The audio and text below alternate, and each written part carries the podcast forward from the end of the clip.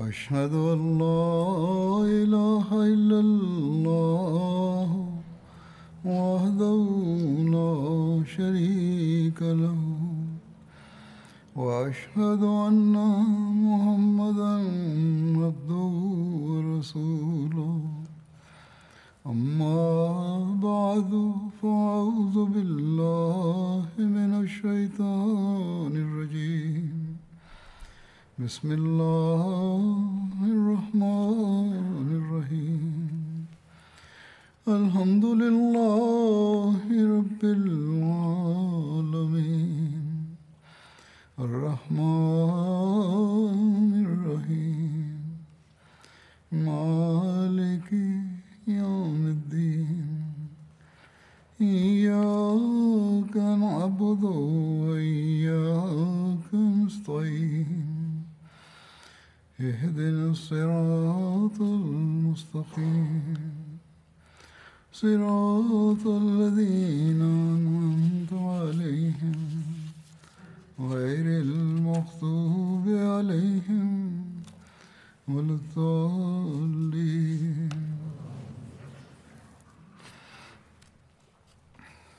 முஸ்லிம்கள் கிளர்ச்சி செய்த முர்த்ததுகளுக்கு எதிராக மேற்கொண்ட நடவடிக்கைகள் பற்றி கூறப்படுகிறது இது சம்பந்தமாக ஹஸ்ரத் முஹாஜிர் அவர்களும் ஹஸ்ரத் இக்ரிமா அவர்களும் கிந்தா மற்றும் ஹிசிர்மோத் பகுதிகளில் முர்த்ததுகளுக்கு எதிராக மேற்கொண்ட நடவடிக்கைகள் பற்றி மேற்கொண்டு இவ்வாறு எடுத்துரைக்கப்படுகிறது. சனாவில் ஹஜரத் முஹாஜிர் ரலியுல்லாஹான் அவர்கள் உறுதியாக நிலை பெற்றுவிட்ட பிறகு கடிதம் மூலமாக ஹசரத் அபுபக்கரான் அவர்களுக்கு தமது அனைத்து நடவடிக்கைகள் பற்றியும் தெரியப்படுத்திவிட்டு பதிலுக்காக காத்து கொண்டிருந்தார்கள். அதே வேளையில் ஹஸ்ரத் முஆஸ் பின் ஜபல் ரலியுல்லாஹான் அவர்களும் ஹஸ்ரத் ரசூலுல்லா சல்லல்லாஹ் அலைஹி அவர்களின் காலத்திலிருந்து இருந்து வரும் ஏமனின் இதர அதிகாரிகளும் ஹசரத் அபுபக்கர் லான் அவர்களுக்கு கடிதங்கள் அனுப்பினார்கள். அதில் மதீனாவுக்கு திரும்பி வருவதற்கான அனுமதி கோரினார்கள். அப்போது ஹசரத் அபூபக்கர் அலிலான் அவர்கள் ஹசரத் மாஸ் பின் ஜபல் ரலிலான் அவர்களுக்கும் அவர்களுடன் ஏனைய அதிகாரிகளுக்கும் அவர்கள் விரும்பினால் ஏமனிலேயே தங்கியிருக்குமாறும் விரும்பினால் மதினாவுக்கு திரும்பி வருமாறும் தேர்ந்தெடுக்கும் அதிகாரத்தை வழங்கினார்கள். ஆனால் தமது இடத்தில் யாரையாவது நியமித்து வர வேண்டும் என்று கூறினார்கள். தேர்ந்தெடுக்கும் உரிமை கிடைத்த பிறகு அனைவரும் மதினாவுக்கு திரும்பி வந்துவிட்டார்கள். ஹசரத் மொஹாஜிர் அவர்களுக்கு இக்ரிமாவுடன் சென்று இணைந்து கொள்ளுங்கள். பிறகு இருவரும் இணைந்து ஹிசர்மௌத் சென்றடையுங்கள். மேலும் ஜியாத் பின் லபீதுக்கு ஒத்துழைப்பு கொடுங்கள் என்று கட்டளையிட்டார்கள். அவரை அவரது பொறுப்பிலேயே நிலைத்திருக்கச் செய்தவாறு எவர்களெல்லாம் உங்களுடன் இணைந்து மக்காவுக்கும் ஏமனுக்கும் இடையில் ஜிஹாத் செய்து வந்தார்களோ அவர்களுக்கு திரும்பி வருவதற்கு அனுமதி வழங்கிவிடுங்கள். திரும்பி வர விரும்பினால் திரும்பி வரட்டும். ஆனால் தாமாகவே ஜிஹாதில் கலந்து கொள்வதற்கு முன்னுரிமை அளித்தால் அதாவது நாங்கள் ஜிஹாதில் கலந்து கொள்ள விரும்புகிறோம் என்று மக்கள் தாமாகவே கூறினால் தவிர மற்றவர்களுக்கு திரும்பி வர அனுமதி கொடுங்கள் என்று கூறினார்கள். இக்ரிமாவுக்கு ஹசரத் அபு பக்ரலான் அவர்களின் கடிதம் கிடைத்தது. அதில் அவர்களுக்கு இவ்வாறு கட்டளை வழங்கப்பட்டிருந்தது. சனாவிலிருந்து வந்து கொண்டிருக்கும் முஹாஜிர் பின் அபி உமையாவுடன் சென்று இணைந்து கொள்ளுங்கள். பிறகு இருவரும் இணைந்து கிந்தா கோத்திரத்தை நோக்கி செல்லுங்கள். இந்த கடிதம் கிடைத்ததும் இக்ரிமா மஹராவிலிருந்து புறப்பட்டார்கள். அபீனுக்கு வந்து தங்கி முஹாஜிர் பின் உமையாவுக்காக காத்து கொண்டிருக்க ஆரம்பித்தார்கள். அபீன் என்பதும் ஏமனின் ஒரு நகரத்தின் பெயராகும். கிந்தா கோத்திரத்தின் முர்த்ததுகளுக்கு எதிராக மேற்கொள்ளப்பட்ட நடவடிக்கைகள் பற்றி தபரி வரலாற்று நூலில் இவ்வாறு எழுதப்பட்டுள்ளது. முர்த்ததாவதற்கு முன்னர் கிந்தா மற்றும் ஹிசிர்மௌத் பகுதிகள் முழுவதும் இஸ்லாத்தை ஏற்றபோது அவர்களிடம் ஜகாத் வசூலிப்பது தொடர்பாக ஹசரத் ரசூலுல்லா சல்லல்லாஹ் அலைஹி அவர்கள் இவ்வாறு வழிகாட்டல் வழங்கினார்கள். ஹிசிர்மௌத்திலிருந்து சில மக்களுடைய ஜகாத் கிந்தாவில் செலுத்தப்பட வேண்டும். கிந்தாவாசிகள் சிலரின் ஜகாத் தொகை ஹிசிர்மௌத்தில் செலுத்தப்பட வேண்டும். அதாவது அவற்றை அங்கே அனுப்பி வைக்க வேண்டும். ஒருவர் மற்றவர் மீது செலவு செய்யப்பட வேண்டும். ஹிசிர்மோத் வாசிகளில் சிலருடைய ஜகாத் சுக்கூனில் செலுத்தப்பட வேண்டும். சுக்கூன் வாசிகளில் சிலருடைய ஜகாத் ஹிசிர்மோத்தில் செலுத்தப்பட வேண்டும். இதை கேட்ட கிந்தா வாசிகளில் சிலர் அல்லாஹின் தூதர் அவர்களே ஸல்லல்லாஹு அலி வல்லம் எங்களிடம் ஒட்டகங்கள் இல்லை தாங்கள் பொருத்தமானதாக கருதினால் இவர்கள் சவாரிகளில் எங்களிடம் ஜகாத் செல்வங்களை கொண்டு வந்து சேர்க்கட்டும் என்று கூறினார்கள். ஹஸ்ரத் ரசூலுல்லா சல்லல்லாஹ் அலிவசல்லம் அவர்கள் ஹிசர்மோத் வாசிகளிடம் உங்களால் அப்படி செய்ய முடியும் என்றால் அதன்படி செய்யுங்கள் என்று கூறினார்கள். இதற்கு அவர்கள் நாங்கள் பார்ப்போம். அவர்களிடம் பயண விலங்குகள் இல்லை என்றால் நாங்கள் அப்படியே செய்வோம். பிறகு ஹதரத் ரசூலுல்லா சல்லல்லாஹ் அலிவசல்லம் அவர்கள் வஃபாத் ஆன பிறகு ஜகாத் வசூலிப்பதற்கான நேரம் வந்ததும் ஜியாத் அவர்கள் மக்களை தம்மிடம் அழைத்தார்கள். அவர்கள் அவர்களிடம் வந்தார்கள். பனு வலியா அதாவது கிந்தாவாசிகள் கூறினார்கள் நீங்கள் ஹசரத் ரசூலுல்லா சல்லல்லாஹ் அலிவசல்லம் அவர்களுக்கு அளித்த வாக்குறுதிக்கு ஏற்ப ஜகாத் செல்வங்களை எங்களிடம் ஒப்படைத்து விடுங்கள். அதற்கு அவர்கள் உங்களிடம் பொதி சுமக்கும் விலங்குகள் உள்ளன. உங்களது விலங்குகளை கொண்டு வாருங்கள். ஜக்கா செல்வங்களை எடுத்துச் செல்லுங்கள் என்று கூறினார்கள். அவர்கள் தாமே ஜக்கா செல்வங்களை கொண்டு சேர்க்க மறுத்துவிட்டார்கள். கிந்தாவாசிகள் தமது கோரிக்கையில் பிடிவாதமாக இருந்தார்கள். பிறகு அந்த மக்கள் தமது வீடுகளுக்கு திரும்பி சென்று விட்டார்கள் அவர்களின் நடைமுறை சஞ்சலத்திற்குள்ளானது. ஓரடி முன்னோக்கி செல்வார்கள் அடுத்த அடி பின்னுக்கு வந்து விடுவார்கள். ஜியாத் அவர்கள் முஹாஜிர் அவர்களுக்காக காத்து கொண்டிருந்தவாறு அந்த மக்களுக்கு எதிராக எந்த நடவடிக்கையும் எடுக்காமல் இருந்தார்கள். அதாவது ஹஜரத் முஹாஜிர் அவர்கள் வந்துவிட வேண்டும் என்பதற்காக ஜகாத் கொடுக்க மறுத்தவர்களுக்கு எதிராக எந்த நடவடிக்கையும் எடுக்காமல் இருந்தார்கள். அப்போது ஹசரத் அபுபக்ரலான் அவர்கள் ஹஜரத் முஹாஜிர் மற்றும் ஹசரத் இக்ரிமா ஆகிய இருவருக்கும் இவ்வாறு கடிதம் அனுப்பினார்கள். நீங்கள் இருவரும் ஹிசர்மோத்துக்கு புறப்பட்டு விடுங்கள். ஜியாதை அவரது பொறுப்பிலேயே நிலைத்திருக்க வையுங்கள். மக்காவிலிருந்து ஏமன் வரையிலான இடைப்பட்ட பகுதிகளில் எந்த மக்கள் உங்களுடன் இருக்கிறார்களோ அவர்களில் தாமாகவே விரும்பி ஜிஹாதில் கலந்து கொள்ள விரும்புபவர்கள் தவிர மற்றவர்களுக்கு திரும்பிச் செல்ல அனுமதி அளித்துவிடுங்கள். ஒபைதாவின் சாதை ஜியாதுக்கு உதவுவதற்காக அனுப்புங்கள். ஆகவே ஹஜரத் முஹாஜிர் அவர்கள் இந்த கடலின்படி செயல்பட்டார்கள். சனாவிலிருந்து ஹிசர்மோத்துக்கு புறப்பட்டார்கள். இக்ரிமா அவர்கள் அபீனிலிருந்து ஹிசர்மோத்துக்கு புறப்பட்டார்கள். முஹாரிப் எனும் இடத்தில் இருவரும் சந்தித்துக் கொண்டார்கள். இவர்கள் இருவரும் சுஹைத் எனும் பாலைவனத்தை கடந்து ஹிசர்மோ சென்றடைந்தார்கள். கிந்தாவாசிகள் ஹசரத் ஜியாத் ரலியல்லாஹ் அவர்களிடம் கோபித்துக் கொண்டு திரும்பி சென்று விட்ட போது ஜியாத் அவர்கள் பனு அமர் கோத்திரத்திடமிருந்து ஜக்காத் வசூலிப்பதை தமது பொறுப்பில் கொண்டார்கள். கிந்தா கோத்திரத்தின் ஓர் இளைஞன் தவறுதலாக தனது சகோதரனின் பெண் ஒட்டகத்தை ஜகாத்துக்காக ஹசரத் ஜியாதிடம் ஒப்படைத்து விட்டான். ஹசரத் ஜியாத் அவர்கள் நெருப்பால் சூடு போட்டு அதில் ஜகாத்துக்கான அடையாளமிட்டு விட்டார்கள். அதாவது இது பைத்துல் மாலுக்குரியது ஜக்காத்துக்கான செல்வம் என்று முத்திரை பைத்து விட்டார்கள். அந்த இளைஞன் தவறு நடந்து விட்டது ஒட்டகத்தை மாற்ற வேண்டும் என்று கூறிய போது ஹசரத் ஜியாத் ரலி அல்லாஹன் அவர்கள் இவன் சாக்குப்போக்கு கூறுகிறான் என்று கருதினார்கள். எனவே அவர்கள் சம்மதிக்கவில்லை. இதனால் ஒட்டகத்தை கொடுத்தவர்கள் தமது கோத்திரத்து மக்களையும் அபு சுமைதையும் உதவி கழித்தார்கள் அபு சுமைத் ஹசரத் ஜியாத் ரலி அல்லாஹன் அவர்களிடம் ஒட்டகத்தை மாற்றித் தருமாறு கோரிக்கை வைத்த போது அன்னார் தமது கருத்தில் நினைத்திருந்தார்கள் அபு சுமைதுக்கு கோபம் வந்தது. அவன் வலுக்கட்டாயமாக ஒட்டகத்தை அவிழ்த்து விட்டான். இதனால் ஹஜரத் ஜியாத் ரலி அவர்களின் தோழர்கள் அபு சுமைதையும் அவனது கூட்டாளிகளையும் சிறைபிடித்து விட்டார்கள். ஒட்டகத்தையும் ஆதிக்கத்தில் எடுத்துக்கொண்டார்கள். அந்த மக்கள் ஒருவர் மற்றவரை உதவி கலைத்தார்கள். எனவே பனு மாவியா மக்கள் அபு சுமைதுக்கு உதவ வந்துவிட்டார்கள் பனு மாவியா என்பவர்கள் கிந்தா கோத்திரத்தின் கிளை கோத்திரங்களான பனு ஹாரிஸ் பின் மாவியா மற்றும் பனு அமர் பின் மாவியா ஆகிய கோத்திரங்களின் மக்களாவார்கள். அவர்கள் ஹசரத் ஜியாத் ரலியல்லாஹன் அவர்களிடம் தங்களது தோழர்களை விடுதலை செய்யுமாறு கோரிக்கை வைத்தார்கள். ஆனால் ஹசரத் ஜியாத் அவர்கள் அந்த மக்கள் கலைந்து செல்லும் வரை கைதிகளை விடுதலை செய்ய மறுத்துவிட்டார்கள். அவர்கள் கூறினார்கள் இவ்வாறு கிடையாது. நீங்கள் சென்று விடுங்கள். பிறகு நான் பார்ப்பேன். இந்த மக்கள் கலைந்து செல்லாத போது ஹசரத் ஜியாத் ரலியல்லான் அவர்கள் அந்த மக்கள் மீது தாக்குதல் தொடுத்து அவர்களின் பெரும்பாலானவர்களை கொன்றுவிட்டார்கள். சில மக்கள் அங்கிருந்து தப்பியோடிவிட்டனர். ஹசரத் ஜியாத் ரலிலான் அவர்கள் திரும்பி வந்து அவர்களின் கைதிகளையும் விடுதலை செய்துவிட்டார்கள். ஆனால் அவர்கள் திரும்பிச் சென்று போருக்கான ஆயத்தத்தை மேற்கொள்ள ஆரம்பித்து விட்டார்கள். ஆகவே Banu Amr bin Banu Harith Ashas bin Qais மற்றும் சம்த் பின் அஸ்வத் ஆகிய கோத்திரங்கள் தத்தமது போர்க்கால அகழிகளுக்குள் சென்று விட்டார்கள். அவர்கள் ஜகாத் கொடுக்க மறுத்து முர்த்ததாகிவிட்டார்கள் இதனால் ஹசரத் ஜியாத் அலிலான் அவர்கள் படையை ஒன்று திரட்டி பனு அமர் மீது தாக்குதல் தொடுத்து விட்டார்கள். அந்த மக்களில் பெரும்பாலானவர்கள் கொல்லப்பட்டனர். எவர்களால் தப்பி ஓட முடிந்ததோ அவர்கள் தப்பி ஓடிவிட்டார்கள். ஹசரத் ஜியாத் அவர்கள் ஒரு பெரும் எண்ணிக்கையில் மக்களை கைது செய்து மதினாவுக்கு அனுப்பி வைத்து விட்டார்கள் வழியில் அஷ்அஸ் மற்றும் பனு ஹாரிஸ் கோத்திரத்தினர் தாக்குதல் தொடுத்து முஸ்லிம்களிடமிருந்து தங்களது கைதிகளை விடுவித்துக் கொண்டார்கள். இந்த சம்பவத்திற்கு பிறகு அக்கம்பக்கத்தின் பல கோத்திரங்கள் அந்த மக்களுடன் இணைந்து கொண்டன.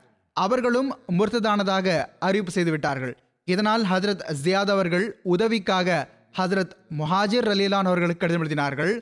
ஹதரத் முஹாஜிர் ரலீலான் அவர்கள் ஹஜரத் எக்ரிமா ரலீலான் அவர்களை தமது பிரதிநிதியாக நியமித்தார்கள். பிறகு தமது தோழர்களை அழைத்து கொண்டு தாமே கிந்தா மீது தாக்குதல் தொடுத்தார்கள். கிந்தாவாசிகள் தப்பி ஓடி நுவைர் எனும் தமது ஒரு கோட்டையில் அடைபட்டு விட்டார்கள். இதுவும் கூட ஹிசர்மோத்துக்கு அருகில் இருந்த ஏமனின் ஒரு கோட்டையாகும். இந்த கோட்டைக்கு மூன்று வழிகள் இருந்தன. ஒரு வழியில் ஹஜரத் ஜியாத் அவர்கள் இறங்கிவிட்டார்கள். இரண்டாவது வழியில் ஹசரத் முஹாஜிர் அவர்கள் முகாமிட்டு விட்டார்கள். மூன்றாவது வழி கிந்தாவின் ஆதிக்கத்திலே இருந்தது. எதுவரை என்றால் ஹஜரத் இக்ரிமா வந்தடைந்து அந்த வழியை கைப்பற்றி விட்டார்கள். ஜியாத் மற்றும் ஹசரத் முஹாஜிர் அவர்களின் படை ஐயாயிரம் முஹாஜிர் மற்றும் அன்சாரி சஹாபிகளையும் ஏனைய கோத்திரங்களையும் உள்ளடக்கியிருந்தது. நுவைர் கோட்டையில் அடைபட்ட மக்கள் முஸ்லிம்களுக்கு தொடர்ச்சியாக உதவி கிடைத்துக் கொண்டிருக்கிறது என்பதை பார்த்தபோது திகிலடைந்து போனார்கள். இந்த காரணத்தினால் அவர்களது தலைவன் அஷ் அஸ் உடனடியாக ஹதரத் இக்ரிமா ரலிலான் அவர்களிடம் சென்று உயிருக்கு உத்தரவாதம் வழங்க கோரினான். ஹதரத் இக்ரிமா ரலிலான் அவர்கள் அஷஸை அழைத்து கொண்டு ஹதரத் முஹாஜிர் ரலிலான் அவர்களிடம் வந்தார்கள். அஷஸ் தனக்காகவும் தன்னுடன் ஒன்பது பேருக்காகவும் அவர்கள் முஸ்லிம்களுக்காக கோட்டை கதவை திறந்து விடுவார்கள் என்ற நிபந்தனையின் பெயரில் உயிருக்கு உத்தரவாதம் கேட்டான். ஹதரத் முஹாஜிர் அலியல்லான் அவர்கள் இந்த நிபந்தனையை ஏற்றுக்கொண்டார்கள். அஷ்அஸ் ஒன்பது பேருடைய பெயர்களை எழுதிய போது அவசரத்தினாலும் அச்சத்தினாலும் தனது பெயர் எழுத மறந்துவிட்டான். பிறகு ஹசரத் முஹாஜிர் ரலிலான் அவர்களிடம் எழுத்து மடலை எடுத்துச் சென்றான். அதில் அவர்கள் முத்திரை பதித்து விட்டார்கள். பிறகு அஷஸ் திரும்பி சென்று விட்டான். அவன் கோட்டை கதவை திறந்ததும் முஸ்லிம்கள் அதில் நுழைந்து விட்டார்கள். இரு தரப்பினருக்கு இடையிலான சண்டையில் கிந்தாவாசிகள் எழுநூறு பேர் கொல்லப்பட்டனர். அதாவது கோட்டையில் இருந்தவர்களும் போர் புரிந்தார்கள் சண்டையிட்டார்கள். எவ்வாறு இருப்பினும் அவர்களின் ஆண்கள் கொல்லப்பட்டனர். ஓர் ஆயிரம் பெண்கள் கைது செய்யப்பட்டனர். இதற்கு பிறகு ஹதரத் முஹாஜிர் அலிலான் அவர்கள் பாதுகாப்பு பத்திரத்தை வரவழைத்தார்கள். அதில் குறிப்பிடப்பட்டிருந்த எல்லா மக்களையும் மன்னித்து விட்டார்கள். ஆனால் அதில் அஷஸுடைய பெயர் இருக்கவில்லை. இதனால் ஹசரத் முஹாஜிர் அலிலான் அவர்கள் அவனை கொல்ல எண்ணம் கொண்டு விட்டார்கள் ஆனால் ஹசரத் இக்ரிமா அலிலான் அவர்கள் கேட்டுக்கொண்டதற்கு இணங்க அவனை மற்ற கைதிகளுடன் சேர்த்து இவன் தொடர்பாகவும் ஹதரத் அபுபக்கர் அலிலான் அவர்களே தீர்மானிக்கட்டும் என்று ஹதரத் அபுபக்கர் அலிலான் அவர்களிடம் அனுப்பி வைத்து விட்டார்கள். முஸ்லிம்கள் வெற்றி செய்தியுடனும் கைதிகளுடனும் ஹசரத் அபுபக்கர் அவர்களிடம் வந்தபோது அன்னார் அஷ்அஸை வரவழைத்தார்கள். நீ பனு வலியாவுடைய ஏமாற்றத்திற்கு ஆளாகிவிட்டாய். நீ அவர்களை ஏமாற்றும் அளவுக்கு அவர்கள் இருக்கவில்லை. அவர்களும் உன்னை இந்த பணியை செய்பவனாக கருதவில்லை. அவர்கள் தாமும் அழிந்தனர். உன்னையும் அழித்தனர். ஹதரத் ரசூலுல்லா சல்லா அலைஹி அவர்கள் தண்டனை கிடைப்பதற்காக செய்த துவாவின் ஒரு பங்கு உன்னை வந்தடைந்ததைக் கண்டு நீ அஞ்சவில்லையா என்று கேட்டார்கள். உண்மையில் ஹதரத் ரசூலுல்லா சல்லல்லாஹ் அலைவசல்லம் அவர்கள் கிந்தா கோத்திரத்தின் நான்கு தலைவர்கள் மீது சாபமிட்டிருந்தார்கள். அவர்கள் அஷ்அஸோடு சேர்ந்து இஸ்லாத்தை ஏற்றுக்கொண்டனர் பிறகு முர்த்ததாகிவிட்டனர். ஹசரத் அபுபக்கலானவர்கள் நான் உன்னோடு எப்படி நடந்து கொள்வேன் என்று நினைக்கிறாய்? என்று கேட்டார்கள். அஷஸ் எனக்கு தங்களது எண்ணம் என்ன என்று தெரியாது என்று கூறினான். ஹதரத் அபூபக்கரன் அவர்கள் உன்னை கொன்றுவிட வேண்டும் என்று நினைக்கிறேன் என கூறினார்கள்.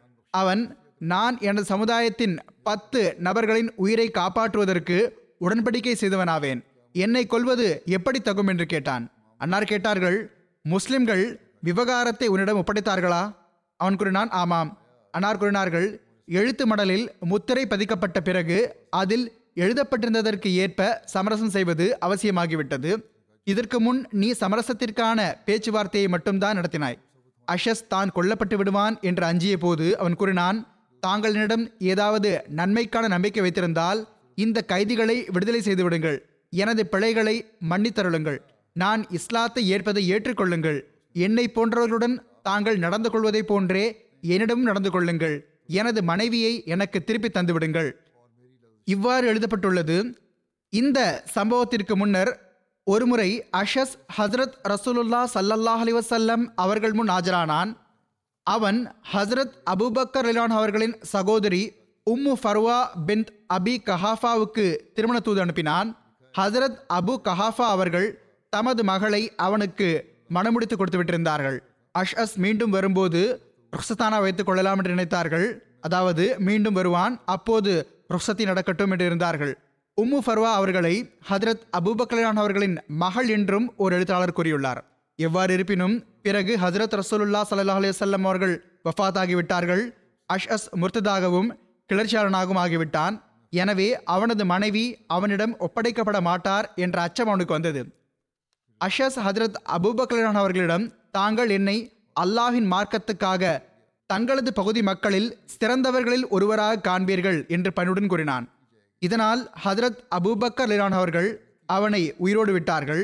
அவன் இஸ்லாத்தை ஏற்றுக்கொண்டதை ஏற்றுக்கொண்டார்கள். அவனது வீட்டு மக்களை அவரிடம் ஒப்படைத்து விட்டார்கள். மேலும் கூறினார்கள் எனக்கு உன்னை பற்றி நல்ல செய்திகள் கிடைக்கட்டும். இவ்வாறு ஹசரத் அபுபக்கரலான் அவர்கள் அனைத்து கைதிகளையும் விடுதலை செய்து விட்டார்கள். இவ்வாறு அவர்கள் அனைவரும் தத்தமது பகுதிகளுக்கு திரும்பி சென்று விட்டார்கள். ஓர் அறிவிப்புப்படி தனது சமுதாயத்திடம் வாக்குறுதி மீறியதனால் அஷஸுக்கு தனது கோத்திரத்துக்கு திரும்பிச் செல்ல தைரியமில்லை. விடுதலை செய்யப்பட்ட பிறகு உம்மு ஃபர்வாவுடன் மதினாவில் தங்கினான். ஹதரத் உமர் அலிலான் அவர்களின் காலத்தில் ஈராக் மற்றும் சிரியா போர்கள் முன்வந்த போது அஷஸும் இஸ்லாமிய படைகளுடன் இணைந்து ஈரானியர்களுடனும் ரோமானியர்களுடனும் போர் புரிவதற்காக விளையாடினான் மேலும் தெளிவாக தென்படும் நட்பணிகளை செய்து காட்டினான். அதனால் மக்களின் பார்வையில் மீண்டும் அவனது கௌரவம் அதிகரித்துவிட்டது. தொலைந்து போன அவனது கண்ணியம் மீண்டும் திரும்பி வந்தது. சுருக்கமாக முழுமையாக அமைதி நிலவாத வரை இஸ்லாமிய அரசாங்கத்தின் அடித்தளங்கள் உறுதி பெறாத அந்த நேரம் வரை ஹசரத் முஹாஜிர் ரலிலான் அவர்களும் ஹசரத் இக்ரிமா ரலிலான் அவர்களும் ஹிசிர்மௌத் மற்றும் கிந்தாவிலேயே தங்கியிருந்தார்கள். இது கிளர்ச்சி செய்த முர்த்ததுகளுக்கு எதிரான கடைசி போராகும். இந்த கிளர்ச்சியாளர்களுக்கு பிறகு அரபு நாட்டிலிருந்து கிளர்ச்சி முழுமையாக முடிவுக்கு வந்துவிட்டது. எல்லா கோத்திரங்களும் இஸ்லாமிய ஆட்சியின் கீழ் வந்துவிட்டன. ஹதரத் முஹாஜிர் அலி அல்லான் அவர்கள் இந்த பகுதியில் அமைதியையும் சமாதானத்தையும் நிலைபெறச் செய்வதற்காகவும் கிளர்ச்சியை கலகத்தை முழுமையாக அழித்தொழிப்பதற்காகவும் தாம் ஏமனில் செயல்பட்டது போன்றே கண்டிப்புடன் செயல்பட்டார்கள். ஹசரத் அபுபக்கலான் அவர்கள் ஹதரத் முஹாஜிர் அவர்களுக்கு ஏமன் அல்லது ஹிசிர்மோத் ஆகிய இரண்டு இடங்களில் ஏதாவது ஓர் இடத்தை தேர்வு செய்து கொள்வது பற்றி எழுதினார்கள். அவர்கள் ஏமனை தேர்ந்தெடுத்துக் கொண்டார்கள். இவ்வாறு ஏமனில் இரண்டு அமீர்மார்கள் நியமிக்கப்பட்டார்கள். ஹசரத் அபுபக்கலான் அவர்கள் கிளர்ச்சி செய்த முர்த்ததுகளுக்கு எதிராக பணியாற்றும் அதிகாரிகளுக்கு இவ்வாறு கடிதம் எழுதினார்கள் அம்மாபாத் என்னுடைய பார்வையில் நீங்கள் அனைவரும் ஆளுமையில் முர்த்ததாகுதல் கிளர்ச்சி செய்தல் எனும் களங்கம் ஏற்பட்டிராத மக்களை மட்டும் இணைத்துக் கொள்வதே மிகவும் பிடித்தமான விஷயமாகும். அவர்கள் திரும்பி வந்துவிட்டார்கள்தான். ஆனாலும் முன்னர் முர்த்ததானவர்களோ அல்லது கிளர்ச்சி செய்தவர்களோ அதில் இல்லையே என்பதை உறுதி செய்து கொள்ளுங்கள். பிறகு இதையும் கூறினார்கள் நீங்கள் அனைவரும் இதன்படியே செயல்படுங்கள் இதையே கடைபிடியுங்கள். யாரெல்லாம் படைக்கு திரும்பி வர விரும்புகிறார்களோ அவர்களுக்கு திரும்பி வர அனுமதி கொடுத்து விடுங்கள். மேலும் எதிரிகளோடு போர் புரிவதற்கு எந்த கிளர்ச்சி செய்த முர்த்தத்திடமிருந்தும் ஒருபோதும் உதவி பெறாதீர்கள். பெரும்பாலான எழுத்தாளர்கள் குறிப்பாக இந்த காலத்தின் வாழ்க்கை வரலாற்று நூலாசிரியர்கள் பொதுவாக ஹசரத் அபூபக்கர் லிலான் அவர்களின் இந்த போர்களை பற்றி எடுத்துரைத்த வண்ணம் இவ்வாறு கூறுகிறார்கள். யாரெல்லாம் பொய் நபித்துவவாதம் புரிந்தார்களோ அவர்களுக்கு எதிராக இந்த போர்கள் அனைத்தும் செய்யப்பட்டன. வாளை கொண்டு அவர்கள் வேறறுக்கப்பட்டார்கள் ஏனென்றால் இதுவே அவர்களுக்கான ஷரியத்தின் தண்டனையாக இருந்தது. ஆனால் வரலாற்றையும் வாழ்க்கை வரலாற்றையும் படிக்கக்கூடியவரால் ஒருபோதும் இந்த விஷயத்தை ஆதரிக்க முடியாது. திருக்குர் ஆன் ஹசரத் நபிகள் நாயகம் சல்லல்லாஹ் அலி வசல்லம் அவர்களின் அருளுக்குரிய நடைமுறை மற்றும் அருளுக்குரிய நபிமொழிகளின் ஒளியில் முன்னரே கூறப்பட்டுவிட்டது. அதாவது ஹசரத் நபிகள் நாயகம் சல்லல்லாஹ் அலஹி வசல்லம் அவர்களும் வெறும் நபித்துவாதம் புரிந்ததனால் மட்டும் ஒருபோதும் எந்த நடவடிக்கையும் எடுக்கவில்லை. ஹசரத் அபுபக்கர்லான் அவர்களின் போர் நடவடிக்கைகளும் வெறும் பொய் நபித்துவவாதிகளை வேறறுக்க வேண்டும் என்பதற்காக இருக்கவில்லை. மாறாக அந்த மக்களுடைய அசல் சிந்தனையாக கிளர்ச்சி செய்யும் நடைமுறை இருந்தது. ஆக நபித்துவாதம் புரிந்தவர்களுடன் ஏன் சஹாபா பெருமக்கள் போர் புரிந்தார்கள் என்பதை விளக்கியவாறு ஹசரத் முஸ்லிம் மவுத் அலிலான் அவர்கள் கூறுகிறார்கள் ஹசரத் நபிகள் நாயகம் சல்லல்லாஹு அலஹி வசல்லம் அவர்களுக்கு பிறகு நபித்துவவாதம் புரிந்த ஒவ்வொரு நபருக்கு எதிராகவும் சஹாபா பெருமக்கள் போர் புரிந்தார்கள் என்று மௌலானா மௌதூதி அவர்கள் எழுதியிருப்பது சஹாபாவின் கூற்றுகளுக்கு எதிரானதாகும். மௌலானா மௌதூதி சாஹிப் நினைவில் கொள்ள வேண்டும். அவருடைய வாழ்நாளில் கூறுகிறார்கள். ஹசரத் ரசூலுல்லா சல்லல்லா அலைஹி அவர்களுக்கு பிறகு எந்த மக்கள் எல்லாம் நபித்துவவாதம் புரிந்தார்களோ எவர்களோடு சஹாபா போர் புரிந்தார்களோ அவர்கள் அனைவரும் இஸ்லாமிய ஆட்சிக்கு எதிராக கிளர்ச்சி செய்தவர்கள். மேலும் இஸ்லாமிய அரசாங்கத்திற்கு எதிராக போருக்கான அறிவிப்பு செய்தவர்கள். ஹதரத் முஸ்லிமோத் ரலிலான் அவர்கள் கூறுகிறார்கள் மௌலானா அவர்கள் இஸ்லாமிய இலக்கியங்களை படித்ததாக பெரிதும் வாதிடுகிறார். அந்தோ அவர் இந்த விஷயம் தொடர்பாக கருத்து கூறும் முன்னர் இஸ்லாமிய வரலாற்றை படித்து பார்த்திருந்தால் அவருக்கு தெரிய வந்திருக்கும். அதாவது Musaylima Kazzab Aswad Ansi Sajjah bin Harith மற்றும் தொலேஹா பின் ஹுவலத் அசதி ஆகிய அனைவரும் எப்படிப்பட்ட மக்களாக இருந்தார்கள் என்றால் அவர்கள் மதினாவின் ஆட்சிக்கு கட்டுப்பட மறுத்துவிட்டிருந்தார்கள். மேலும் தத்தமது பகுதிகளில் தத்தமது ஆட்சிக்கான அறிவிப்பு செய்துவிட்டிருந்தார்கள் ஹதரத் முஸ்லிமோத் ரலிரான் அவர்கள் எழுதுகிறார்கள் இபுனு குல்தூன் வரலாற்று நூலை கவனமாக படிப்பீர்களாயின் மௌலானா சாஹிப் அவர்களின் கண்ணோட்டம் தவறு என்பது தெளிவாகிவிடும். ஆக அங்கு இவ்வாறு எழுதப்பட்டுள்ளது அரபு நாடு முழுவதும் பொதுமக்களாகட்டும் முக்கியஸ்தர்களாகட்டும் அவர்கள் முர்த்ததான செய்திகள் மதீனா வந்தடைந்தன. குரைஷ் மற்றும் சகீஃப் ஆகிய இரு கோத்திரங்கள் மட்டுமே முர்த்ததாவதிலிருந்து தவிர்த்திருந்தார்கள் முசைலமா விவகாரம் மிகவும் ஆற்றல் பிடித்துவிட்டிருந்தது. தே மற்றும் அசத் ஆகிய கோத்திரங்கள் தொலேஹா பின் ஹொவலதுக்கு கட்டுப்படுவதை ஏற்றுக்கொண்டிருந்தன. ஹத்வான் கோத்திரமும் முர்த்ததாவதை ஏற்றுக்கொண்டது. ஹவாசன் கோத்திரமும் ஜகாத்தை நிறுத்திவிட்டது. பனு சலீமின் தலைவர்களும் முர்த்ததாகிவிட்டனர். ஏமன் யமாமா பனு அசத் மற்றும் இதர பல பகுதிகளிலும் நகரங்களிலும் ஹசரத் ரசூலுல்லா சல்லல்லாஹ் அலைஹி அவர்களால் நியமிக்கப்பட்டிருந்த அமீர்மார்கள் திரும்பி வந்தார்கள். அவர்கள் கூறினார்கள் அரேபியர்களில் பெரியவர்களும் சிறியவர்களும் என அனைவரும் கட்டுப்பட மறுத்துவிட்டார்கள். ஹசரத் அபூபக்கர் ரலிலான் அவர்கள் உசாமா ரலிலான் அவர்கள் திரும்பி வரட்டும் பிறகு அவர்களுடன் இணைந்து போர் புரியலாம் என்று காத்து கொண்டிருந்தார்கள். ஆனால் அபஸ் மற்றும் குபியான் கோத்திரங்கள் அவசரப்பட்டன. அவர்கள் மதினாவுக்கு அருகில் உள்ள அபரக் என்னும் இடத்திற்கு வந்து முகாமிட்டு விட்டார்கள். வேறு சில மக்கள் ஜுல் கிஸ்ஸா பகுதிக்கு வந்து முகாமிட்டு விட்டார்கள். அவர்களுடன் பனு அசத் கோத்திரத்துடன் உடன்படிக்கை செய்து கொண்டவர்களும் இருந்தார்கள். பனு கனானாவைச் சேர்ந்த சில மக்களும் அவருடன் இணைந்து கொண்டார்கள். இவர்கள் அனைவரும் ஹசரத் அபூபக்கர் அவர்களை நோக்கி ஒரு பிரதிநிதி குழுவை அனுப்பினார்கள். தொழுகை வரையிலான தங்கள் பேச்சை கேட்பதற்கு நாங்கள் தயாராக இருக்கிறோம். அந்த மக்கள் மதீனாவின் சுற்று வட்டாரத்தில் ஒன்று கூடிவிட்டார்கள். கூறினார்கள் தொழ வேண்டும் என்பது வரை பேச்சை கேட்பதற்கு நாங்கள் தயாராக உள்ளோம். ஆனால் ஜகாத் கொடுப்பதற்கு நாங்கள் தயாராக இல்லை என்று கோரிக்கை வைத்தார்கள். ஆனால் ஹதரத் அபூபக்கரன் அவர்கள் அந்த மக்களின் அந்த விஷயத்தை மறுத்து விட்டார்கள் ஹதரத் முஸ்லிமோத் ரலிலான் அவர்கள் எழுதுகிறார்கள் இது தொடர்பாக தெளிவான விஷயமாவது சஹாபா பெருமக்கள் யாருடனெல்லாம் போர் புரிந்தார்களோ அந்த மக்கள் அரசாங்கத்துக்கு எதிரானவர்களாக இருந்தார்கள். வரி கொடுக்க மறுத்து விட்டிருந்தார்கள் மதினா மீது தாக்குதல் தொடுத்து விட்டிருந்தார்கள். இங்கு பேச்சை கேட்கவில்லை என்றால் நாம் தாக்குதல் தொடுக்கலாம் என்று மதினாவின் சுற்றுவட்டாரத்தில் ஒன்று திரண்டிருந்தார்கள். முசேலமாவோ தானே ஹதரத் ரசூல்லா சல்லல்லாஹ் அலிவசல்லம் அவர்களின் காலத்தில் அன்னாருக்கு இவ்வாறு கடிதம் எழுதியிருந்தான் அரேபியாவின் பாதி நாடு எங்களுக்குரியதாகும் பாதி நாடு குரேஷியர்களுக்குரியதாகும். ஹதரத் ரசூலுல்லா சல்லல்லாஹ் அலிவசல்லம் அவர்களின் வஃபாத்திற்கு பிறகு அவன் ஹஜர் மற்றும் யமாமாவிலிருந்து அன்னாரால் நியமிக்கப்பட்டிருந்த ஆளுநர் சமாமா பின் உசால் அவர்களை வெளியேற்றிவிட்டு தானே அந்த பகுதியின் ஆளுநராக ஆகிவிட்டான். அவன் முஸ்லிம்கள் மீது தாக்குதல் தொடுத்துவிட்டான் இவ்வாறு மதீனாவின் இரண்டு சஹாபா ஹபீப் பின் ஜயத் மற்றும் அப்துல்லா பின் வஹப் ஆகியோரை அவன் சரிப்படுத்தி விட்டான். அவர்களிடம் வலுக்கட்டாயமாக தனது நபித்துவத்தை ஏற்றுக்கொள்ள வைக்க விரும்பினான். இது குறித்து முன்னரும் கூறப்பட்டு விட்டது. அப்துல்லா பின் வஹப் அவர்கள் பயந்து போய் அவன் கூறியதை ஏற்றுக்கொண்டார்கள். ஆனால் ஹபீப் பின் ஜயத் அவன் கூறியதை ஏற்க மறுத்துவிட்டார்கள் இதனால் முசேலமா அவர்களின் ஒவ்வொரு அங்கமாக வெட்டி நெருப்பிலிருந்து விட்டான். இவ்வாறே ஏமனிலும் ஹசரத் ரசூலுல்லா சல்லல்லாஹ் அலிவசல்லம் அவர்களால் நியமிக்கப்பட்டிருந்த அதிகாரிகளில் சிலரை கைது செய்து விட்டான் சிலருக்கு கடுமையான தண்டனைகள் கொடுத்தான். இவ்வாறே தபரி எழுதியுள்ளார்கள் அஸ்மத் அன்சியும் கிளர்ச்சி கொடியை ஓங்க செய்தான். ஹதரத் ரசூலுல்லா சல்லல்லாஹ் அலிவசல்லம் அவர்களால் நியமிக்கப்பட்டிருந்த அதிகாரிகளுக்கு தொல்லை கொடுத்தான். அவர்களிடமிருந்து ஜக்காத்தை பறித்துக் கொள்வதற்கான கட்டளையிட்டான். பிறகு சனாவில் ஹதரத் ரசூலுல்லா சல்லல்லாஹ் அலிவசல்லம் அவர்களால் நியமிக்கப்பட்டிருந்த அதிகாரி ஷஹர் பின் பாசான் மீது தாக்குதல் தொடுத்தான். பல முஸ்லிம்களை கொன்றான். செல்வங்களை சூறையாடினான் ஆளுநரை கொன்றுவிட்டான். அவரை கொன்ற பிறகு அவருடைய முஸ்லிம் மனைவியோடு வலுக்கட்டாயமாக திருமணம் செய்து கொண்டான். பனு நஜ்ரான் கோத்திரத்தினரும் கிளர்ச்சி செய்தனர். அவர்களும் அசூத் அன்சியுடன் இணைந்து கொண்டார்கள். அவர்கள் அமர் பின் ஹஸ் மற்றும் ஹாலித் பின் சயீத் ஆகிய இரண்டு சஹாபாவை பகுதியை விட்டு வெளியேற்றிவிட்டார்கள். இந்த சம்பவங்களிலிருந்து வெளிப்படுவதாவது நபித்துவவாதம் புரிந்தவர்களுடன் அவர்கள் ஹதரத் ரசூலுல்லா சல்லல்லாஹ் அலைஹி அவர்களின் உம்மத்தில் நபித்துவத்திற்கான வாதம் புரிந்தார்கள் என்பதனாலும் ஹதரத் ரசூலுல்லா சல்லல்லா அலிவசல்லம் அவர்களின் மார்க்கத்தை பரப்புவதற்கான வாதம் புரிந்தார்கள் என்பதனாலும் போர் செய்யப்படவில்லை. மாறாக அந்த மக்கள் இஸ்லாமிய ஷரியத்தை நீக்கிவிட்டு தமது சட்டத்தை ஆரம்பித்திருந்தார்கள்.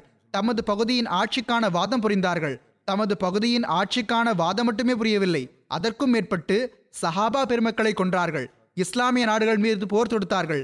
நிலை பெற்றிருந்த அரசாங்கத்திற்கு எதிராக கிளர்ச்சி செய்து தமது சுதந்திரத்திற்கான அறிவிப்பு செய்தார்கள். எனவே இந்த காரணங்களுக்காக மட்டுமே சஹாபா பெருமக்கள் அவர்களுடன் போர் புரிந்தார்கள். ஹசரத் முஸ்லிமோத் இளையானவர்கள் எழுதுகிறார்கள் இந்த சம்பவங்கள் இருக்கையில் மௌலானா மௌதூதி சாஹிப் அவர்கள் ஹசரத் ரசூலுல்லா சல்லல்லாஹு அலஹி வசல்லம் அவர்களின் எல்லா சஹாபா பெருமக்களும் நபித்துவவாதம் புரிந்தவர்களை எதிர்த்து போர் செய்தார்கள் என்று கூறுவது பொய்யல்லாமல் வேறு என்ன? யாராவது ஒருவர் சஹாபா பெருமக்கள் மனிதர்களை கொள்வதை ஆகுமானதாக ஆக்கியிருந்தார்கள் என்று கூறினால் முசைலமா கஸ்ஸாபும் மனிதனாக இருந்தான் அஸ்வத் அன்சியும் மனிதனாக இருந்தான் என்ற காரணத்தினால் மட்டும் அது சரியாகிவிடுமா? ஹதரத் முஸ்லிமோத் ரலிலானவர்கள் கூறுகிறார்கள் எவர்கள் இஸ்லாமிய வரலாற்றை திரித்து கூறுகிறார்களோ அவர்கள் இஸ்லாத்திற்கு தொண்டாற்றவில்லை. இஸ்லாத்திற்கு தொண்டாற்றுவது அவர்களது நோக்கம் என்றால் அவர்கள் எல்லாவற்றை காட்டிலும் உண்மைக்கு பெரிய அந்தஸ்தை கொடுக்க வேண்டும். தவறாக கூறுவதை விட்டும் நிகழ்வுகளை திரித்து கூறுவதை விட்டும் முழுமையாக தவிர்ந்திருக்க வேண்டும். எவ்வாறு இருப்பினும் அரபு நாட்டிலிருந்து இவர்கள் அனைவரும் முடிந்து போனதனால் கிளர்ச்சிகள் முழுமையாக முடிவுக்கு வந்துவிட்டன. ஒரு வரலாற்று ஆசிரியர் எழுதுகிறார் இப்போது அரபு நாட்டின் கிளர்ச்சிகள் அனைத்தும் முடிவுக்கு வந்துவிட்டிருந்தன. எல்லா முர்த்ததுகளும் தண்டிக்கப்பட்டு விட்டிருந்தனர். ஹசரத் அபுபக்கர் இரான் அவர்கள் நாடு தழுவிய இந்த குழப்பத்தை எந்த அளவு துரிதமான முறையிலும் அழகான திட்டமுகத்தலாலும் வேறறுத்தார்கள் என்றால் அது அன்னாரின் உயர் தகுதிகளை பிரதிபலிக்கும் கண்ணாடியாக உள்ளது. அன்னாருக்கு ஒவ்வொரு அடியிலும் இவ்வாறு இறை ஆதரவும் உதவியும் கிடைத்தது என்பது தெளிவாக தெரிகிறது. ஓராண்டுக்கும் குறைவான காலத்தில் முர்த்ததாகுதல் கிளர்ச்சி செய்தல் எனும் குழப்பத்தை கட்டுக்குள் கொண்டு வருவது மற்றும் அரபு மண்ணில் இஸ்லாமிய ஆட்சியை மீண்டும் நிலைநாட்டி விடுவது என்பது ஒரு வியக்கத்தக்க சிறப்பு பணியாகும். இஸ்லாத்தின் வெற்றியால் ஹசரத் அபூபக்கலான் அவர்களுக்கு அளவு கடந்த மகிழ்ச்சி இருந்தது. ஆனால் இந்த மகிழ்ச்சியில் ஆணவமும் அகங்காரமும் பெயருக்கு கூட இருக்கவில்லை. ஏனென்றால் என்ன நடந்ததோ அது அல்லாஹின் அருளாலும் கருணையினாலும் மட்டுமே நிகழ்ந்தது என்பதை அன்னார் அறிந்திருந்தார்கள்.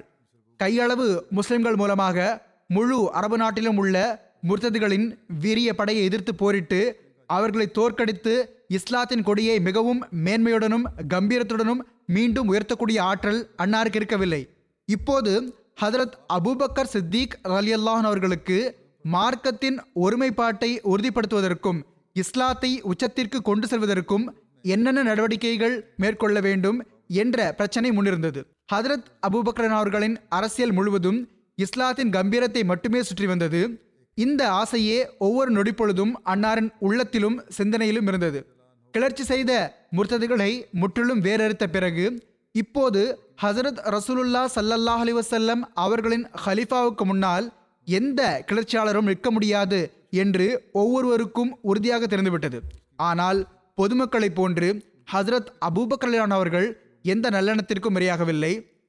முர்த்ததாகுதல் மற்றும் கிளர்ச்சி செய்தல் எனும் உறங்கிக் கொண்டிருக்கக்கூடிய குழப்பத்தை வெளிப்புற ஆற்றல்கள் மீண்டும் தட்டி எழுப்பி அமைதியை சீர்குலைப்பதற்கு காரணிகளாக ஆக முடியும் என்பதை அன்னார் அறிந்திருந்தார்கள். இந்த குழப்பம் தற்காலிகமாக உறங்கியிருக்கலாம் என்று நினைத்தார்கள். வெளிப்புற ஆற்றல்கள் என்பது அரேபியாவின் எல்லைப் பகுதிகளில் இஸ்லாத்தின் எதிரிகளாக இருந்த பெரும் பெரும் அரசாங்கங்களாகும்.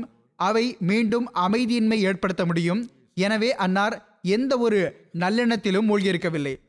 ஏற்படுவதற்கு சாத்தியமான இந்த குழப்ப நெருப்பிலிருந்து அரபு கோத்திரங்கள் தப்பிப்பதற்காக அரபு கோத்திரங்களின் கவனத்தை ஈரான் மற்றும் சிரியாவின் பால் திருப்புவது பொருத்தமானதாக கருதப்பட்டது. இவ்வாறு அரசாங்கத்திற்கு எதிராக குழப்பம் விளைவிப்பதற்கான சந்தர்ப்பம் அவர்களுக்கு கிடைக்காது. இவ்வாறு முஸ்லிம்களுக்கு அமைதி கிடைக்கும் மன நிம்மதியோடு அவர்களால் மார்க்கத்தின் கட்டளைகளை நிறைவேற்ற முடியும்.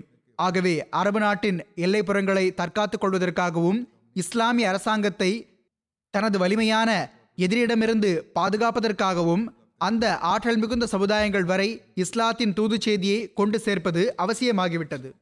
அப்போதுதான் அந்த சமுதாயத்தினர் இஸ்லாத்தின் உலகளாவிய தூது செய்தியை ஏற்றுக்கொண்டு அல்லது புரிந்து கொண்டு தாமும் அமைதியாகவும் சமாதானத்துடனும் வாழ்வை கழிப்பார்கள் மற்றவர்களும் அவர்கள் தம்மீது ஆதிக்கம் செலுத்துவதிலிருந்து பாதுகாப்பாகவும் அமைதியாகவும் நிம்மதியாகவும் சுதந்திரமான முறையிலும் தத்தமது மார்க்கத்திலும் மதத்திலும் நிலை பெற்றிருக்க முடியும். எவ்வாறு இருப்பினும் இதற்காக ஹதரத் அபூபக்கலான் அவர்கள் என்ன வழியை எந்த ஹிக்மத்தான செயலை மேற்கொண்டார்கள் என்பது தொடர்பாக வரலாற்று நூல்களில் இவ்வாறு எழுதப்பட்டுள்ளது. கிளர்ச்சி செய்த முர்த்ததுகளுக்கு எதிராக மேற்கொள்ளப்பட்ட முயற்சிகளும் போர்களும் முடிவடைந்த பிறகு ஹசரத் அபுபக்கர் சித்திக் ரலிலான் அவர்கள் வருங்கால நடவடிக்கைகள் பற்றி ஆழ்ந்து சிந்திக்க தொடங்கினார்கள். அதாவது அரேபியாவுக்கும் முஸ்லிம்களுக்கும் நீண்டகால எதிரிகளான ஈரான் மற்றும் ரோமானிய அரசாங்கங்களிடமிருந்து நிரந்தரமாக பாதுகாப்பாக இருப்பதற்கு என்ன செயல்முறை வகுக்க வேண்டும் என்று யோசித்துக் கொண்டிருந்தார்கள். ஏனெனில் ஹசரத் ரசூலுல்லா சல்லல்லாஹு அலிவசல்லம் அவர்களின் அருளுக்குரிய காலத்திலும் இவ்வீர் ஆற்றல்களும் அரேபியாவை தங்களது ஆதிக்கத்தின் கீழ் வைக்க விரும்பின ஹசரத் ரசூலுல்லா சல்லல்லாஹு அலிவசல்லம் அவர்கள் வஃபாத் ஆன பிறகு பல பகுதிகளிலும் கோத்திரங்களிலும் எரிந்த முர்த்ததாகுதல் மற்றும் கிளர்ச்சி செய்தல் எனும் நெருப்பானது மதீனாவின் ஆட்சி பகுதியை சுற்றி வளைத்துவிட்டது. அப்போது சில இடங்களில் அதற்கு பின்னால் இந்த ஆற்றல்களின் ஒரு கையும் இருந்தது. இந்த சந்தர்ப்பத்தை பொன்னானதாக கருதி ஹர்கலுடைய படைகள் சிரியாவிலும் ஈரானுடைய படைகள் ஈராக்கிலும் ஒன்று திரள ஆரம்பித்தன. ஹதரத் அபூபக்கலானவர்கள் ஹதரத் ரசூலுல்லா சல்லல்லாஹு அலிஹசல்லம் அவர்களின் அருளுக்குரிய கட்டளையை செயல்படுத்தும் விதமாக எல்லாவற்றிற்கும் முதலாவதாக ரோமானியர்களுக்கு எதிராக ஹசரத் ஒசாமா ரலியல்லான் அவர்களின் தலைமையில் முதல் படையை அனுப்பிவிட்டிருந்தார்கள். எனவே உரிமையை பறிக்கும் மற்றும் கொடுங்கோளாட்சி புரியும் அந்த ஆற்றல்களை குறித்து அச்சமில்லாமல் கவலை இல்லாமல் இருப்பது சாத்தியமாகவே இருக்கவில்லை. ஆனால் அன்னார் தற்போது எல்லாருக்கும் முன்னும் ஒரு செயல் திட்டத்தை வைப்பதற்கு முன்னர் பஹ்ரைனில் கிளர்ச்சி செய்த முர்த்ததிகளின் கிளர்ச்சியை முடிவுக்கு கொண்டு வருவதில் உதவி புரிந்த ஹசரத் முசன்னா பின் ஹாரிசா அவர்கள் தமது தோழர்களை உடன் அழைத்து கொண்டு பாரசீக வளைகுடாவின் கரையோரத்தை ஒட்டிய வடக்கு பகுதியின் வழியாக ஈராக்கை நோக்கி முன்னேற ஆரம்பித்து விட்டார்கள் என்ற செய்தி கிடைத்தது. கடைசியில் அவர்கள் டைகிரிஸ் மற்றும் யூப்ரட்டிஸ் நதிகளின் டெல்டா பகுதிகளில் வசித்து வந்த அந்த அரபு கோத்திரங்களை சென்றடைந்தார்கள். ஹதரத் முசன்னா பின் ஹாரிசா அவர்கள் பஹ்ரைனின் ஒரு கோத்திரமான பக்கர்பின் வாயிலைச் சேர்ந்தவர் ஆவார்கள் பஹ்ரைன் யமாமாவுக்கும் பாரசீக வளைகுடாவுக்கும் இடையில் அமைந்திருந்தது. அதில் தற்போதைய கத்தார் எமிரேடுகள் மற்றும் பஹ்ரைனின் தீவுகளும் இருந்தன. அதன் தலைநகரமாக தாரேன் இருந்தது. எவ்வாறு இருப்பினும் ஹதரத் பின் ஹாரிசா ரலியல்லாஹன் அவர்கள் ஹதரத் அலா பின் ஹசரமி ரலியல்லாஹன் அவர்களோடு இணைந்து முர்த்ததுகளோடும் போர் புரிந்து விட்டிருந்தார்கள் பஹ்ரைன் மற்றும் அதன் சுற்றுவட்டாரத்தில் எவர்களெல்லாம் இஸ்லாத்தில் நிலைத்து நின்றார்களோ எவர்கள் இஸ்லாமிய படைகளுடன் இணைந்து முர்த்ததுகளுக்கு எதிரான போரில் கலந்து கொண்டார்களோ அவர்களின் தலைவராக ஹதரத் முசன்னா அவர்கள் இருந்தார்கள்.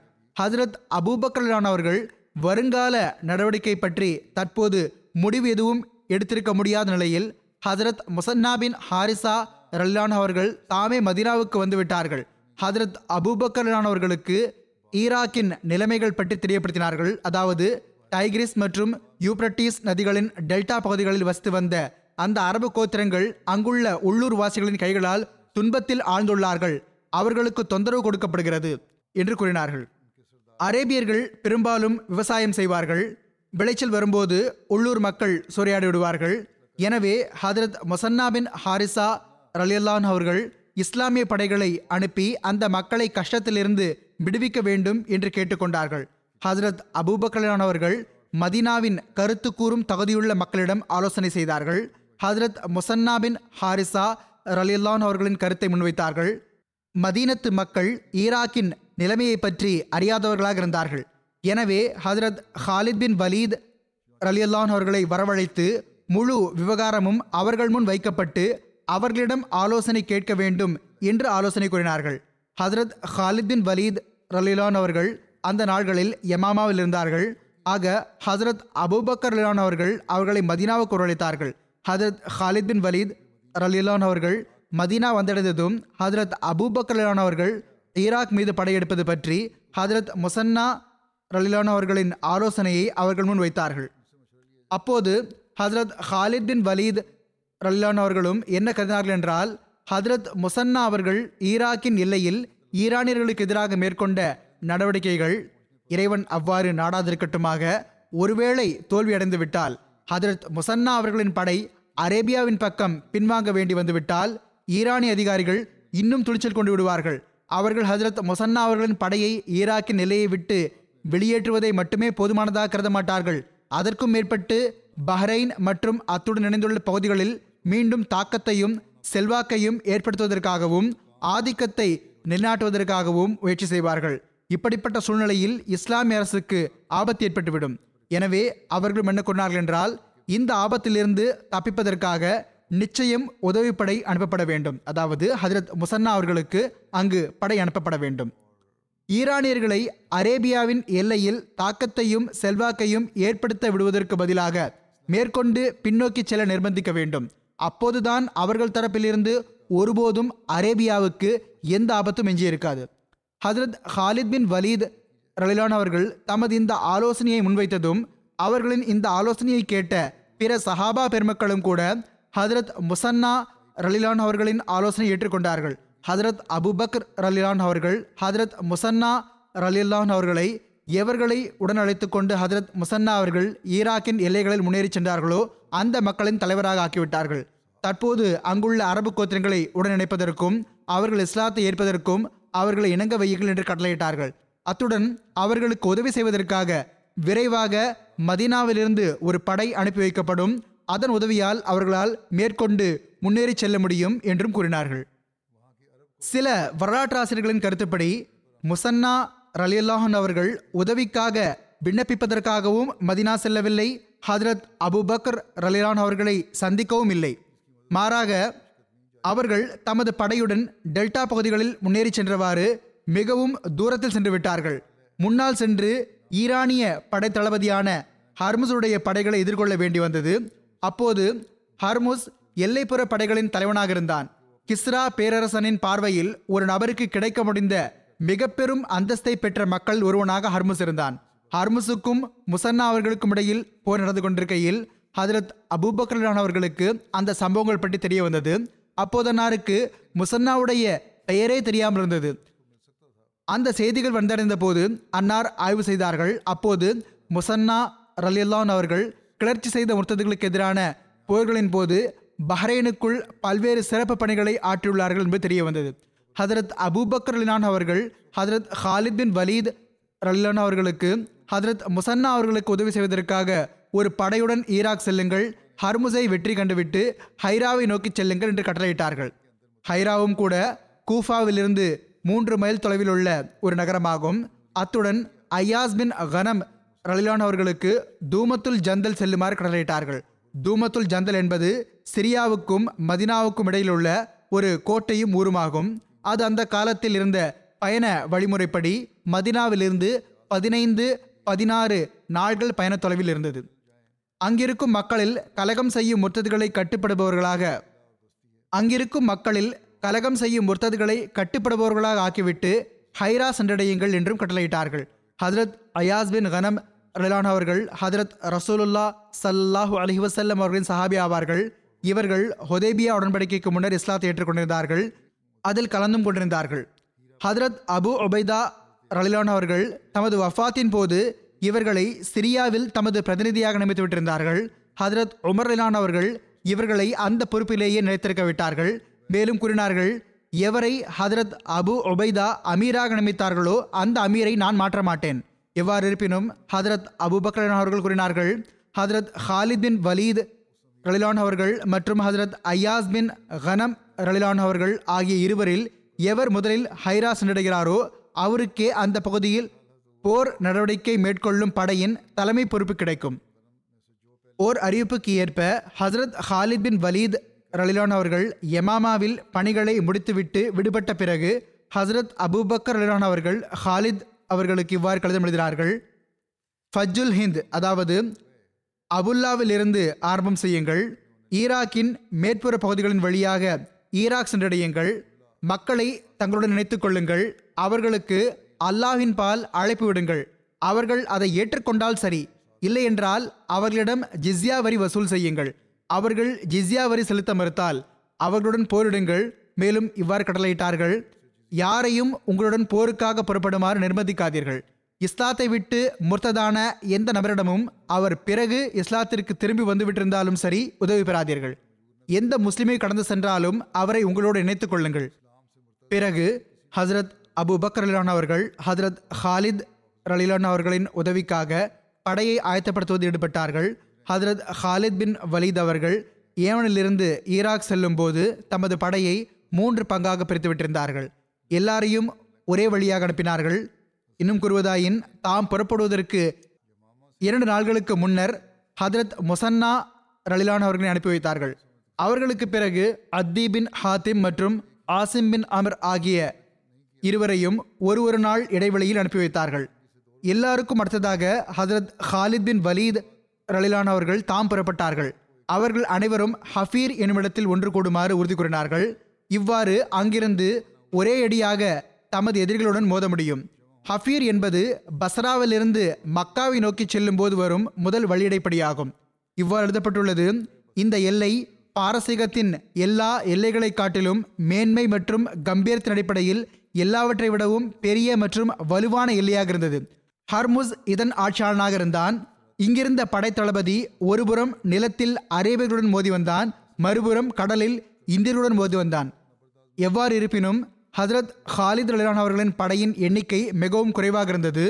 ஏனென்றால் ஒன்று அதன் பெரும் பகுதி யமாமா போரில் பயன்பெற்றிருந்தது. இரண்டாவது ஹசரத் அபுபக்கர் ரலிலான் அவர்கள் அவர்களுக்கு யாராவது ஈராக் செல்ல விரும்பவில்லை என்றால் அவரை வற்புறுத்தக்கூடாது என்று வழிகாட்டல் வழங்கியிருந்தார்கள். அத்துடன் மிகவும் முக்கியமான இந்த ஒரு வழிகாட்டலையும் வழங்கியிருந்தார்கள். அதுபோக முந்தைய முர்த்தத் எவரையும் அவர் மீண்டும் இஸ்லாத்தை ஏற்றுக்கொண்டிருந்தாலும் சரி ஹலிஃபாவிடமிருந்து சிறப்பு அனுமதி பெறாதவரை இஸ்லாமிய படையில் இணைத்து கொள்ளக்கூடாது. ஹஸ்ரத் ஹாலித் ரலானவர்கள் மேற்கொண்டு உதவிப்படை அனுப்புவதற்காக ஹஸ்ரத் அபு பக்கர் ரலிலான் அவர்களுக்கு கடிதம் எழுதினார்கள்.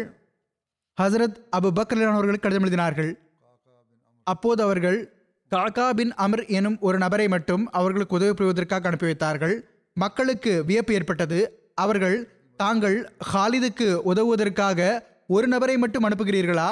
ஆனால் படையின் பெரும் பகுதியோ இப்போது அவர்களை விட்டு பிரிந்து விட்டதே என்று கேட்டார்கள். ஹஸ்ரத் அபு பக்கர் அல்லான் அவர்கள் இதற்கு இவ்வாறு பதிலளித்தார்கள் எந்த படையில் காக்கா போன்ற மனிதர் உள்ளாரோ அது ஒருபோதும் தோல்வியடைய முடியாது. பிறகும் கூட அன்னார் காக்கா அவர்களின் கையில் ஹதரத் ஹாலித் அவர்களுக்கு ஒரு கடிதத்தை அனுப்பினார்கள். அதில் ஹாலித் அவர்கள் ஹஸ்ரத் ரசூலுல்லா சல்லல்லாஹு அலிவசல்லம் அவர்களின் காலத்துக்கு பிறகும் அப்படியே இஸ்லாத்தில் நிலைத்திருந்த மற்றும் முர்த்ததுகளுக்கு எதிராக போர்களில் கலந்து கொண்ட மக்களுக்கு தமது படையில் கலந்து கொள்வதற்கு எழுச்சியூட்டுமாறு கூறினார்கள். இந்த கடிதம் கிடைத்ததும் ஹஸ்ரத் ஹாலித் அவர்கள் தமது படையை வரிசைப்படுத்த துவங்கிவிட்டார்கள். ஈராக்கில் இருந்த விவசாயிகள் தொடர்பாக ஹஸ்ரத் அபுபக்கலான் அவர்கள் வலியுறுத்தி கூறியது மற்றும் அன்னார் மேற்கொண்ட ஹிக்மத்தான செயல் ஆகியவற்றை பற்றி இவ்வாறு எழுதப்பட்டுள்ளது. அரேபியர்கள் ஈராக்கின் மண்ணில் விவசாயிகளாக பணியாற்றி வந்தார்கள். விளைச்சல் வந்ததும் அவர்களுக்கு பங்கீடில் மிகவும் குறைவான பங்கே கிடைத்தது. பெரும்பாலான பங்கு அந்த நிலங்களின் சொந்தக்காரர்களாக இருந்த அந்த ஈரானியர்களிடம் சென்றுவிடும். இந்த நில உரிமையாளர்கள் ஏழை அரேபியர்கள் மீது அளவு கடந்த அணியளித்து வந்தனர். அடிமைகளிடம் நடந்து கொள்வதை விட மிக மோசமாக அவருடன் நடந்து கொண்டார்கள். ஹசரத் அபுபக்கரானவர்கள் ஈராக்கில் தமது படை தளபதிகளுக்கு இவ்வாறு ஆணையிட்டிருந்தார்கள். போரின் போது அந்த அரேபிய விவசாயிகளுக்கு எந்த துன்பமும் கொடுக்கக்கூடாது அவர்களை கொல்லவும் கூடாது சிறைப்பிடிக்கவும் கூடாது. சுருக்கமாக கூறினால் அவர்களுடன் எவ்விதத்திலும் தவறாக நடந்து கொள்ளக்கூடாது ஏனெனில் அவர்களும் அவர்களைப் போன்று அரேபியர்களாவார்கள் மேலும் ஈரானியர்களின் அநீதி அக்கிரமங்களில் அறைபட்டுக் கொண்டிருந்தார்கள். இங்கு அரேபியர்களின் ஆட்சி நடைபெற்றால் அவர்களின் அநீதிக்குள்ளான வாழ்நாள்கள் முடிவுக்கு வந்துவிடும் என்பதையும் அவர்கள் தமது சமுதாயத்து மக்களால் உண்மையான நீதி நியாயம் ஆகுமான சுதந்திரம் மற்றும் சமத்துவம் ஆகியவற்றை பெற முடியும் என்பதையும் அவர்களுக்கு உணர்த்த வேண்டும். ஹஸ்ரத் அபுபக்கர் அவர்களின் இந்த ஹிக்மத்தான செயல் முஸ்லிம்களுக்கு அளவற்ற பயனை தந்தது. அவர்களின் வெற்றிக்கான வழிகளில் எளிமைகள் ஏற்பட்டுவிட்டன. அவர்கள் முன்னேறி செல்லும்போது பின்னால் இருந்து தாக்கப்பட்டு அவர்களின் வழி அடைபட்டு விடுமோ என்ற அச்சம் அவர்களுக்கு இருக்கவில்லை. ஹதரத் ஹாலித் பின் வலீத் ரலிலான் அவர்கள் லபாஜ் எனும் இடத்தில் முகாமிட்ட போது ஹதரத் முசன்னா அவர்கள் தமது படையுடன் ஹஃபான் என்னும் இடத்தில் இருந்தார்கள். லபாஜ் என்பது பசராவுக்கும் யமாமாவுக்கும் இடைப்பட்ட ஓரிடமாகும். ஹஃபான் என்பது கூஃபாவுக்கு அருகில் உள்ள ஓரிடமாகும். ஹசரத் ஹாலித் ரலிலான் அவர்கள் ஹதரத் முசன்னா ரலிலான் அவர்களுக்கு அவர்கள் தம்மிடம் வருமாறு ஒரு கடிதம் எழுதினார்கள். அத்துடன் சேர்த்து ஹசரத் அபுபக்கர் ரலிலானவர்கள் ரலிலான் அவர்கள் ஹதரத் முசன்னா ரலியல்லான் அவர்களுக்கு ஹதரத் ஹாலித் ரலிலான் அவர்களுக்கு கட்டுப்படுமாறு கட்டளையிட்டிருந்த அந்த கடிதத்தையும் அனுப்பினார்கள். இவை அனைத்தும் தபரி வரலாற்று நூலின் அறிவிப்புகளாகும். முதலில் அந்த அறிவிப்பு இருந்தது. பிறகு ஹதரத் ஹாலித் ரலான் அவர்களை ஹதரத் அபூபக் அவர்கள் தாமே அனுப்பினார்கள் என்ற அறிவிப்பு இருந்தது. எவ்வாறு இருப்பினும் பிறகு போர்கள் நடந்தன. எந்தெந்த போர்கள் நடந்தன? அவற்றின் பெயர் என்ன? அவற்றின் வெற்றிகளை பற்றிய குறிப்பு ஆகியவை இனி எடுத்துரைக்கப்படும் இன்ஷா அல்லாஹ் ஹசரத் அபூ பக்ர் அவர்களின் ஹிலாஃபத் காலத்தில் ஈரானியர்களுக்கு எதிராக ஈராக்கின் பகுதிகளில் முஸ்லிம்கள் இந்த போர்களை புரிந்தார்கள். அதில் அல்லாஹ் வழங்கிய வெற்றிகளை பற்றி எடுத்துரைக்கப்படும் இன்ஷா அல்லாஹ்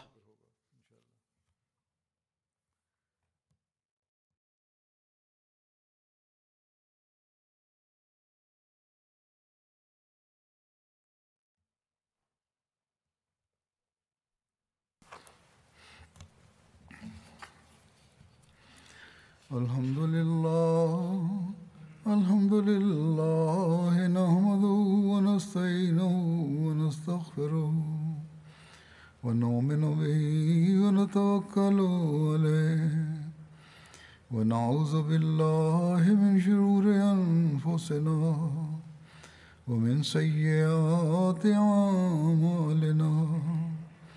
من يهده الله فلا مضل له ومن يضلل فلا هادي له. ونشهد أن لا إله إلا الله. ونشهد أن محمدا عبده ورسوله.